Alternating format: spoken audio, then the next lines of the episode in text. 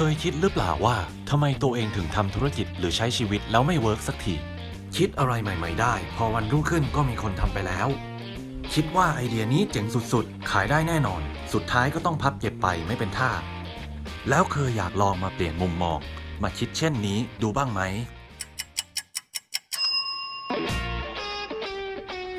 RELC Kitchen รายการที่ชวนคุณมาปรุงความคิดด้วยวัตถุดิบคุณภาพ คัดสรร ส่งตรงถึงคุณทุกวัน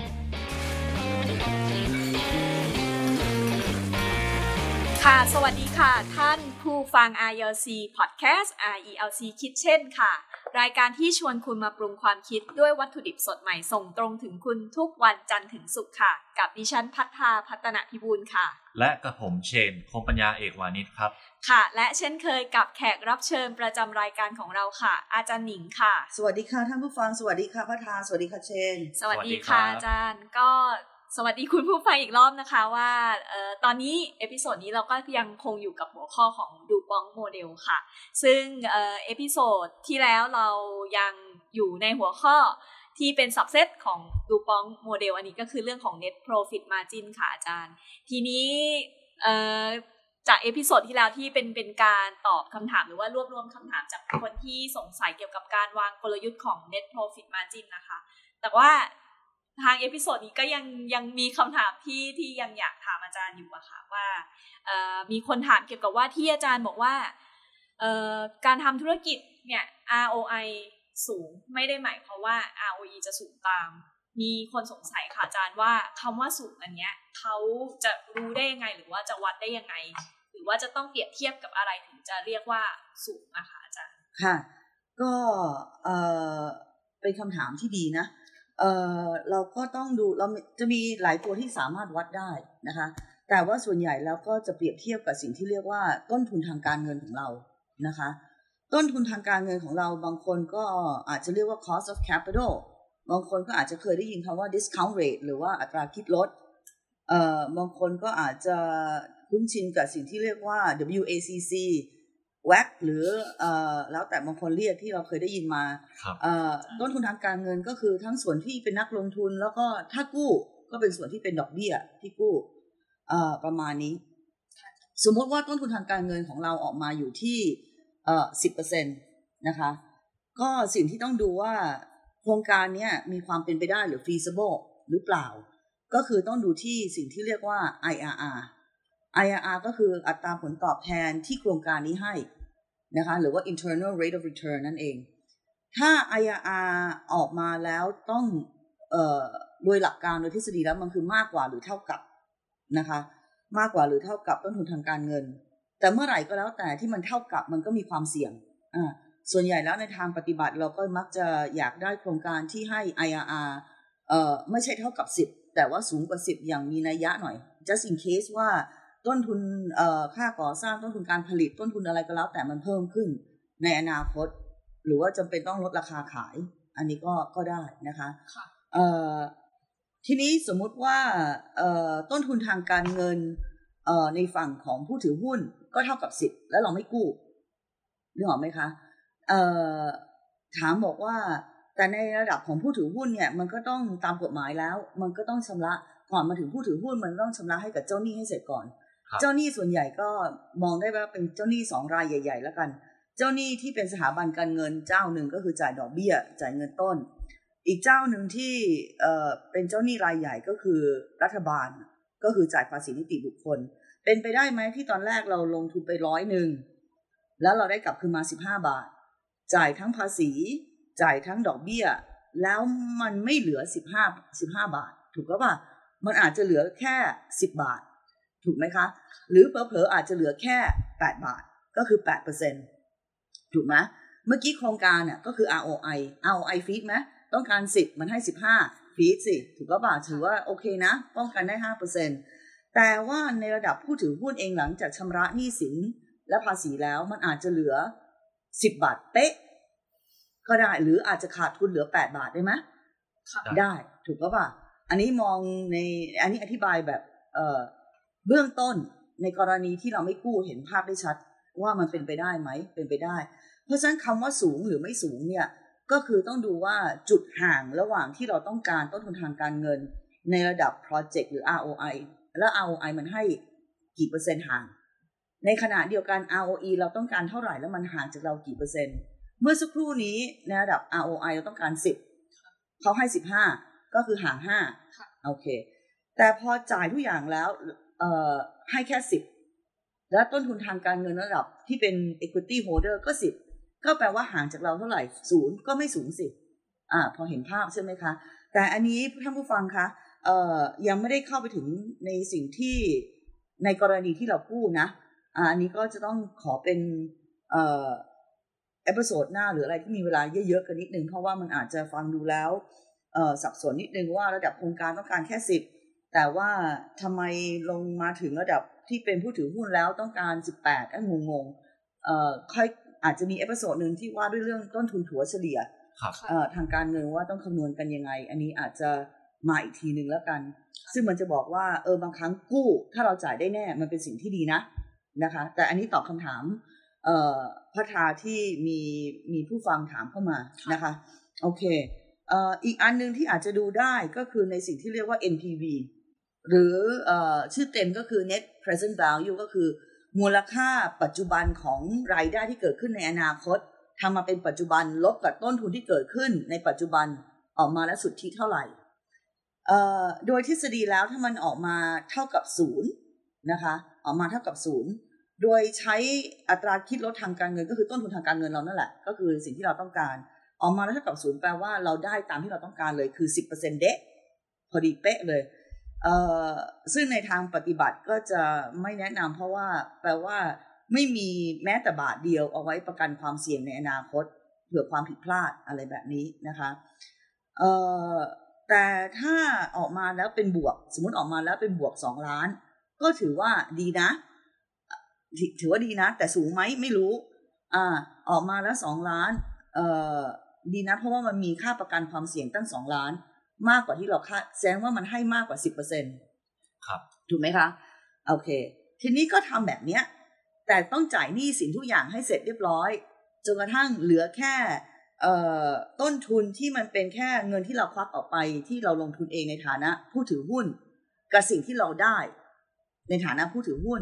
ออกมาแล้ว NPV อาจจะเหลือแค่ห้าแสนก็ได้นึกออกไหมคะ มันไม่ได้แปลว่าเราได้สองล้าน เพราะว่าระหว่างทาง ระหว่างสิ่งที่เราทำจนกระทั่งมาถึงคนที่เป็นผู้ถือหุ้นเอง มันยังมีรายการที่ต้องเป็น cash outflow เอ่อออกไปอีกนั่นก็คืออย่างที่เรียนให้ทราบตั้งแต่แรกก็คืออะไรคะดอกเบี้ยและภาษีครับนะคะ มันก็อันนี้ก็คือสิ่งที่เราสามารถดูได้อ่าแต่ให้ดูคร่าวๆ ดูง่ายๆก็อาจจะดูเป็นเปอร์เซ็นต์ก็คือดูที่ IRR นะคะ อันนี้พอเห็นภาพบ้างคร่าวๆเนาะครับนะคะ ถ้าเกิดท่านผู้ฟังเอ่อยังต้องการความเข้าใจเรื่องนี้เพิ่มเติมก็สามารถเอ่อ ทักเข้ามาได้ เพื่อที่จะเราจะได้ทราบว่าน่าจะมี episode หนึ่ง episode ว่าด้วยเรื่องนี้ก็ได้นะคะโอเคค่ะ มีอีกไหมคะ ค่ะอาจารย์ยังมีหนึ่งอีกหนึ่งคำถามจากผู้ฟังอะค่ะว่าเอ่อที่ฟังมาละส่วนใหญ่จะเป็นการการใช้ประยุกต์ใช้ดูปองโมเดลในการวางกลยุทธ์แล้วทีเนี้ยที่อาจารย์เคยเกริดไว้แต่แรกว่าเครื่องมือเนี้ยมันก็สามารถใช้ในการเช็คสุขภาพของ ธุรกิจได้ใช่ทีค่ะเนี้ยค่ะอาจารย์ในในคำว่าเช็คสุขภาพเนี่ยในในทางปฏิบัติอะค่ะเขาสงสัยกันว่าที่เราเราเราจะเช็คได้อย่างไรหรือว่าจะต้องทำอย่างไรอะค่ะอาจารย์ก็เอ่อท่านผู้ฟังก็สามารถที่จะไป Google และหาสูตร net profit margin ได้นะ เมื่อหาเสร็จแล้วก็ต้องอาจจะต้องเทียบกับตัวเอง ว่า 5 ปีย้อนหลัง 3 ปีย้อนหลัง net profit margin ของเรามันขึ้นหรือลง ถ้ามันขึ้นมันขึ้นเพราะว่า ยอดขายขึ้น รายได้ขึ้น หรือว่าเราสามารถประหยัดต้นทุนและค่าใช้จ่ายต่างๆ ได้ อันนี้ก็จะมองเห็น แต่ว่ากรณีที่แล้วก็ทำต่อไปเรื่อยๆ แต่ในกรณีที่มันไม่ขึ้นหรือมันตกลงมา เราก็ต้องดูว่าปัญหาเนี่ยไปแงะมาอีกทีหนึ่งว่าปัญหาเนี่ยก็คือเกิดจากตัวรายได้หรือว่าต้นทุน ทีนี้ก็อาจจะดูว่าเอ่อต้นทุนเนี่ยเป็นกี่เปอร์เซ็นต์ของราคาขายหรือว่ายอดขาย ซึ่งอันเนี้ยก็คือเมื่อเปรียบเทียบกับตัวเองแล้วในสมัยก่อนต้นทุนสมมติว่าปัญหาอยู่ที่ต้นทุน สมัยก่อนต้นทุนเราอยู่แค่ 20%เองของราคาขายหรือว่าอาจจะอยู่ประมาณสักต้นทุนบวกค่าใช้จ่ายต่างๆ รวมเบ็ดเสร็จแล้วอาจจะอยู่ประมาณ 70% 20%เนี่ยอันนี้อาจจะเป็นแค่ค่าใช้จ่ายนะคะถ้าเบ็ดเสร็จแล้วเจ็ดสิบเปอร์เซ็นของราคาขาย แต่ปัจจุบันมันขึ้นมาเป็นประมาณเก้าสิบเปอร์เซ็นเราก็ต้องไปแงะอีกทีหนึ่งนั่นแหละว่ามันเพิ่มขึ้นมาได้ยังไงอีกสิบเปอร์เซ็นแต่นี่คือเทียบตัวเองกับตัวเอง ครับ แต่ไม่พอนะ เราต้องเทียบกับตลาดด้วยว่าตลาดคนอื่นเนี่ยเขาสามารถทำเอ่อต้นทุนและค่าใช้จ่ายต่างๆ เนี่ยให้อยู่ที่ประมาณเอ่อสมมติว่าหกสิบต่อให้ในอดีตชาติเราทำได้เจ็ดสิบเราก็ยังสูงกว่าชาวบ้านนึกออกไหมคะ เพราะฉะนั้นก็คือต้องใช้ common ratio ที่เทียบกับเอ่อชาวบ้านด้วย คือเทียบกับชาวบ้านแล้วก็เทียบกับตัวเองว่ามันเกิดอะไรขึ้นอ่าแบบนี้ อันนี้ก็เป็นวิธีในการที่จะตรวจสุขภาพ แต่ต้องอาจจะต้องแงะกันจริง ๆ นะค่ะว่ามันเกิดจากต้นทุนหรือมันเกิดจากค่าใช้จ่าย บางครั้งต้นทุนคงที่ ratio คงที่อัตราส่วนคงที่ แต่ว่าค่าใช้จ่ายการตลาดบวมไปหรือเปล่า แล้วเริ่มไม่คุ้มค่าหรือเปล่าอะแบบนี้นะคะ ก็สามารถที่จะไปตรวจสอบได้ครั้นถามบอกว่าแล้ว common ratio ได้จากที่ไหนเอ่อเราก็สามารถที่จะดูได้จากสองแหล่ง แหล่งแรกเลยก็คือในเอ่อเว็บไซต์ของตลาดหลักทรัพย์ เขาก็จะมีสิ่งที่เป็นเอ่อรายงานประจำปี แล้วก็มีรายงานทางการเงิน 56ขีดหนึ่งครับนะคะหรืออันนี้ก็สามารถไปดูได้ว่าพูดเปรียบเทียบของเรา common ratio เขาเป็นยังไงบ้าง แต่เราอาจจะต้องทอนลงมาให้มันปรับสู่ขนาดของของกิจการของเรานะ ทีนี้อีกอันนึงถ้าเกิดขนาดกิจการของเราไม่ได้ใหญ่ขนาดเป็นมหาชนแน่นอนนะคะ แต่จริง ๆ แล้ว common ratio ก็ไม่ควรที่จะต่างกันมากนะคะอ่าอีกอันหนึ่งที่สามารถเข้าไปได้ก็คือไปดูที่เอ่องบที่กระทรวงพาณิชย์ กระทรวงพาณิชย์เนี่ยจะเก็บงบเอ่อทางการเงินที่บริษัทที่ไม่ได้อยู่ในตลาดหลักทรัพย์เอ่อส่งให้กับสัมภากรครับทันว่าจะเป็นงบที่ถูกต้องเป๊ะๆหรือเป็นงบอะไรอย่างนี้ก็อ่าอาจารย์ถือว่ามีมีข้อมูลก็ดีกว่าไม่มีข้อมูลดีกว่าอ่าแบบนี้ก็ไปสามารถ ดูได้จากตัวนั้นแล้วก็หา common ratio ของตลาดได้นะคะ อันนี้ก็คิดว่าน่าจะเป็นเอ่อทางปฏิบัติที่ใครอยากจะตรวจสุขภาพของบริษัทตัวเองได้คร่าวๆค่ะ ค่ะอาจารย์สำหรับเอ่อวิธีการที่อาจารย์พูดถึงคือเรื่องของการแงะงบอะค่ะค่ะ ทีเนี้ยถ้าเกิดคนที่อาจจะมีพื้นฐานทางด้านการเงินไปลองทำแล้วถ้ามีคำถามหรือว่ามีข้อสงสัยอันนี้จะจะสามารถเอาเขียนคอมเมนต์เข้ามาได้ก่อน ค่ะ โดยเบื้องต้นเราตอบได้นะคะโอเคค่ะ อะไรที่ตอบได้เอ่อทางพอดแคสต์ก็ยินดีครับค่ะ ค่ะขอบคุณสำหรับเอ่อคำตอบค่ะอาจารย์ค่ะ ครับก็เต็มอิ่มกันเลยครับกับแค่องค์ประกอบแรกนะครับ net profit margin ครับ แล้วจะขออนุญาตอาจารย์ครับ ไปกันต่อในองค์ประกอบตัวที่ 2 ของ Loop on Model เลยครับ ซึ่งคือเอ่อ total asset turnover ครับ ค่ะ ได้ค่ะ เอ่อ ถ้าพูดง่าย ๆ เลย asset turnover คืออะไร มันคือการที่เรา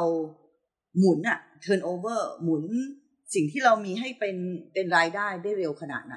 นะคะเอ่ออยากจะก่อนที่จะไปถึง asset turnover มันเป็นกลยุทธ์ที่โดยปกติทั่วไปคนก็ก็ใช้อยู่แล้วนะครัคะบเอ่อโดยเฉพาะกับคนที่มี net profit บางนิดหนึ่งหรือว่ามียอดขายที่บางนิดหนึ่งแปลว่า บาทต่อชิ้นมันน้อยนะคะ ถ้าบาทต่อชิ้นน้อยก็ต้องขายเยอะไหม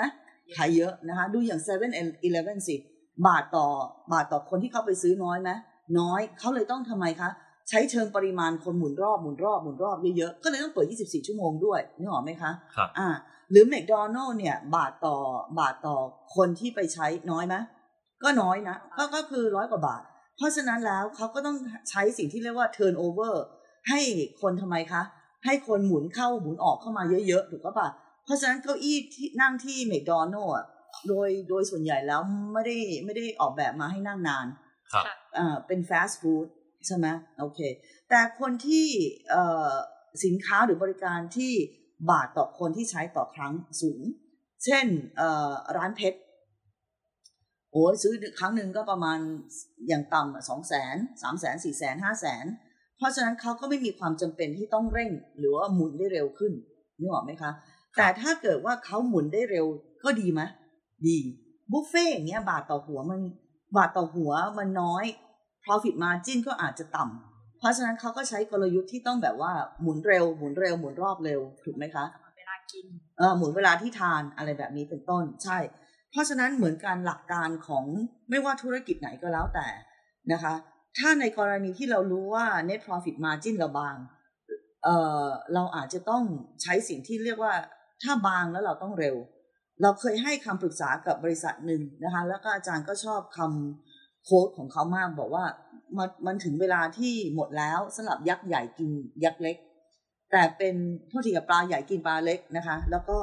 ตอนนี้ถึงเวลาสำหรับปลาเร็วกินปลาช้านะคะเอ่อ นั่นก็คือคำว่ากลยุทธ์ก็คือคำว่าสปีดสปีดก็คือการใช้สิ่งที่เรียกว่าเอ่อ asset turnover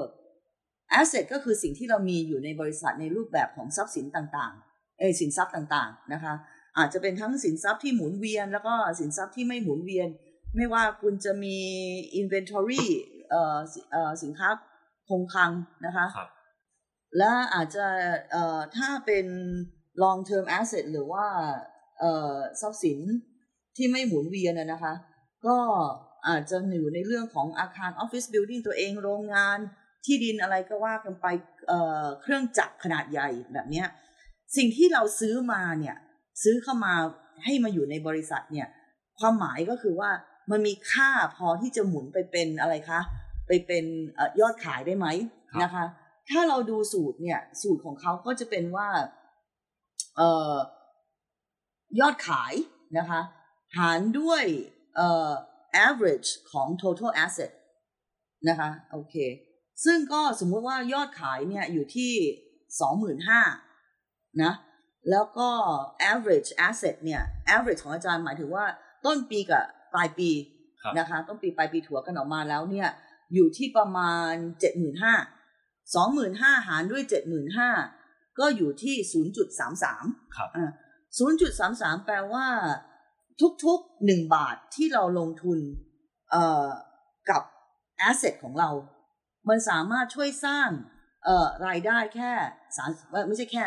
สร้างรายได้ที่สามสิบสามสตังค์ครับหรือพูดหมายด้วยค่ะทุกๆหนึ่งร้อยบาทเอ่อก็สร้างมาเป็นรายได้ได้สามสิบสามบาท ถ้าบริษัทคู่แข่งของเรา หรือคู่เปรียบเทียบของเราเขาทำได้อยู่ที่ 0.50 0.50 ก็แปลว่าเขาทำไมคะสิ่งที่เขาซื้อมาเขาสามารถทำเป็นรายได้ได้ สูงกว่า สูงกว่า ถูกก็ปล่ะใช่ไหมคะ ซึ่งก็อาจจะแปลว่าเขาซื้อมาเท่าที่จำเป็นก็ได้ หรือเขาเก่งในการทำยอดขายก็ได้อ่าครับอันนี้ก็เป็นการมองแบบหนึง่งแต่ถ้าจะดูความเร็วอ่าอาจารย์ก็แนะนำว่าตัวเลขของ asset turnover เนี่ยได้เท่าไหร่นะคะ เอ่อเอาไปหาร 12 เดือน ถ้าลองเอา 12 เดือนนะคะ หารด้วยจุด33 เมื่อสักครู่นี้ ก็จะได้ตัวเลขที่ 36 ประมาณ 36 แปลว่าอะไร 36 ก็แปลว่าเอ่อใช้เวลาอยู่ที่ประมาณเท่าไหร่คะ36 36เดือนนะคะ หรือ 3 ปี ถึงจะทำไมคะ ถึงจะได้เอ่อคุ้มค่ากับสิ่งที่เราซื้อซื้อไปไปซื้อแอสเซทไปประมาณเนี้ยนะคะ หรือว่ามันหมุนได้ก็คือต้องต้องใช้เวลาประมาณ 36 ประมาณเนี้ยซึ่งก็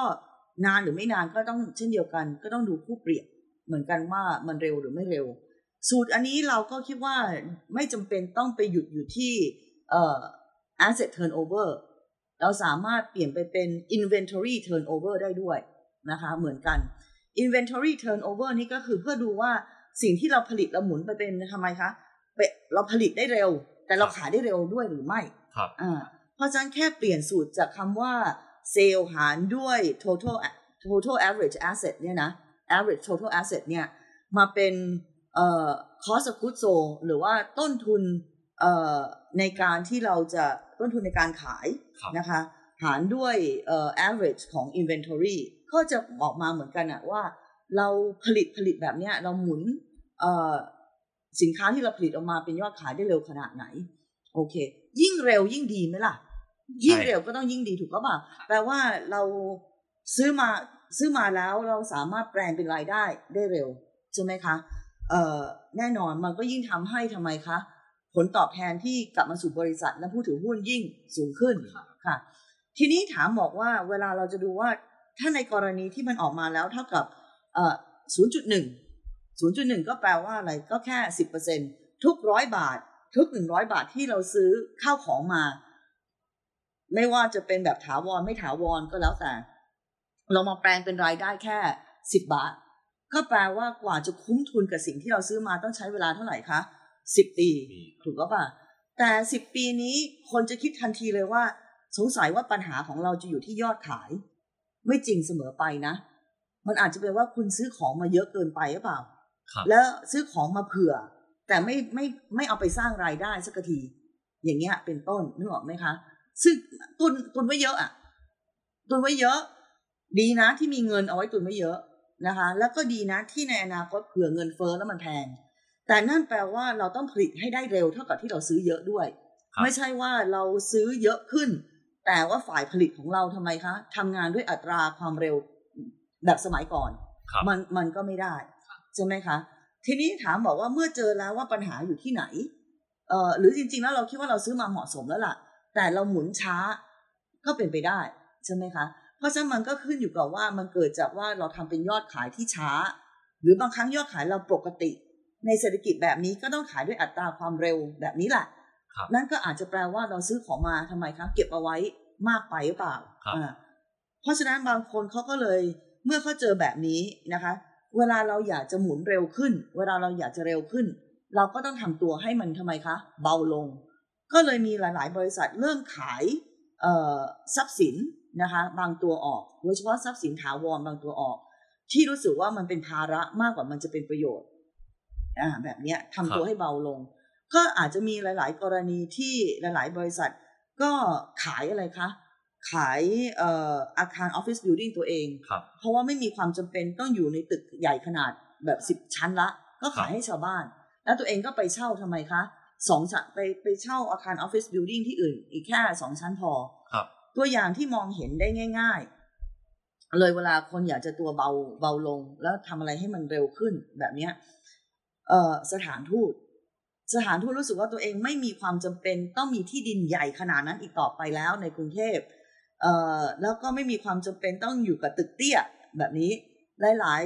ย ๆ หลาย ๆ สถานทูตก็ขายสถานทูตตัวเองนะครับนะคะ ออกไป แล้วก็บางที่ก็ย้ายไปอยู่ในออฟฟิศด้วยซ้ำครับถูกก็แบบแทนที่จะเอาเงินไปไว้ตรงนั้น ก็เอามาแปลงเป็นค่าเช่า บางบริษัทก็ดาวน์ไซส์ลงมาเพราะว่ามันมันเป็นภาระที่หนักไป หรือถ้าเกิดลองดูสถานทูตอังกฤษ ก็ไม่ได้ขายหมด แต่ที่ดินเขาเยอะมากไหม เยอะมากแล้วเขารู้สึกว่ามันมันแทนที่จะเป็นประโยชน์มันเป็นภาระมันหนักครับเขาก็เจียดบางส่วนขายออกมาไหมให้เกิดประโยชน์อะอย่างเงี้ยเหมือนกัน อันนี้ก็เป็นเอ่อกลยุทธ์หรือว่าเป็นวิธีการที่เราจะหาดูว่าเอ่อเราจะเอาแบบไหนเอ่อหลายๆบริอย่างเช่นแน่นอน เราบอกว่าถ้าเราเริ่มต้นจากการวางกลยุทธ์ครั้งแรกของบริษัทว่า ในตลาดที่เรากำลังจะรุกเนี่ยมันเป็นตลาดที่ spending per head ไม่น่าจะสูงมากนะ นี่คือของที่เราขายแบบ seven เพราะฉะนั้นมันมันแน่นอนที่สุดเลยอะว่ามันจะมาลองให้แบบกิน net profit เยอะๆเยอะๆเยอะๆมันไม่ได้คนว่าไม่งั้นมันก็ไม่ตรงกับคอนเซ็ปต์ของคำว่าเอ่อร้านค้าแบบ convenience store ใช่ไหมมันก็กลายเป็นของ luxury ไปเลยถูกครับป่ะแต่ว่าถ้าอย่างนั้นปั๊บเขาก็ต้องใช้กลยุทธ์ว่าด้วยเรื่องอะไรคะความเร็วเขาก็ต้องใช้แบบนี้แหละ asset turnover ให้มันเร็วหมุนให้มันเร็วเร็วเร็วเร็วเร็วเร็วมากเท่าเท่าที่จะเร็วได้นะคะ อันนี้ก็เอ่อเป็นสิ่งที่เป็นเอ่อ ตัวที่สองของโมเดลของดูปองว่าปัญหาเราอยู่ที่ต้นทุนยอดขายก็คือจะถูกสะท้อนมาใน net profit margin หรือปัญหาของเราอยู่ที่ความช้า คือเราหมุนไม่ทันครับนะคะ ประมาณนี้ค่ะ สุดยอดไปเลยครับอาจารย์ นี่ขนาดได้ข่าวว่าเมื่อคืนอาจารย์นอนตีสี่นะครับ เอ่อเชนกำลังจะแซวฉันว่าวันนี้ฉันหน้าตาสุดโทรมหรือเปล่า ไม่ใช่เนาะไม่ครับเออไม่โอครัเคบค่ะ ก็เป็นอย่างนี้ยแหละเออจริง ๆ แล้วก็ทุกครั้งที่มาอัดเอ่อรายการพอดแคสต์กับพัทากับเชน อาจารย์ก็รู้สึกว่ามี energy เอ่อเพราะว่ายิ่งยิ่งได้พูดยิ่งได้ให้ มันก็ยิ่งกลับมาสู่ตัวเราแหละนะคะครับไม่ทางใดก็ทางหนึ่งนะคะ ก็ยินดีค่ะ ขอบคุณมากค่ะ ที่จะนอนตีสี่ถูกต้องค่ะทำงานถึงตีสองครึ่งแล้วก็ที่เหลือก็ ขอดูซีรีส์อีกสักชั่วโมงครึ่งสองชั่วโมงค่ะคขรับออภัยท่านผู้ฟังด้วยวันนี้ถ้าเกิดว่าเสียงไม่ไม่สดชื่นเท่าที่ควร แต่ว่าคิดว่าโอเคนะค่ะอ่าค่ะโอเคครับค่ะ ครับก็ หวังว่าคุณผู้ฟังนะครับ จะได้อิ่มหนำสำราญครับ กับวัตถุดิบคุณภาพของเราครับ จากครัวแห่งความคิด RELC Kitchen ครับ ก็เช่นเคยครับ หากมีคำถามหรือข้อสงสัยนะครับ หรือเรื่องที่อยากรู้อยากให้อาจารย์อธิบายเพิ่ม หรือแม้กระทั่งให้พิธีกรเนี่ยตอบคำถามก็ส่งเข้ามาได้ครับทางคอมเมนต์ในช่องทางต่างๆครับ ไม่ว่าจะเป็น YouTube Facebook Line Official Account ของเราครับ a d s i RELC ครับ ก็อยากจะฝากให้ทุกท่านนะครับ มากดไลค์กด Subscribe กด Follow นะครับ แล้วกดแชร์กันครับ มาร่วมกันคิดเช่นนี้ครับ แล้วมีทางออกแน่นอนครับ ก็สำหรับวันนี้ครับ ขอลาไปก่อนครับ แล้วพบกันใหม่ใน episode หน้า สวัสดีครับ สวัสดีค่ะ สวัสดีค่ะ RELC We Make Things Happen สำหรับวันนี้ขอลาไปก่อน แล้วพบกันใหม่ สวัสดีครับ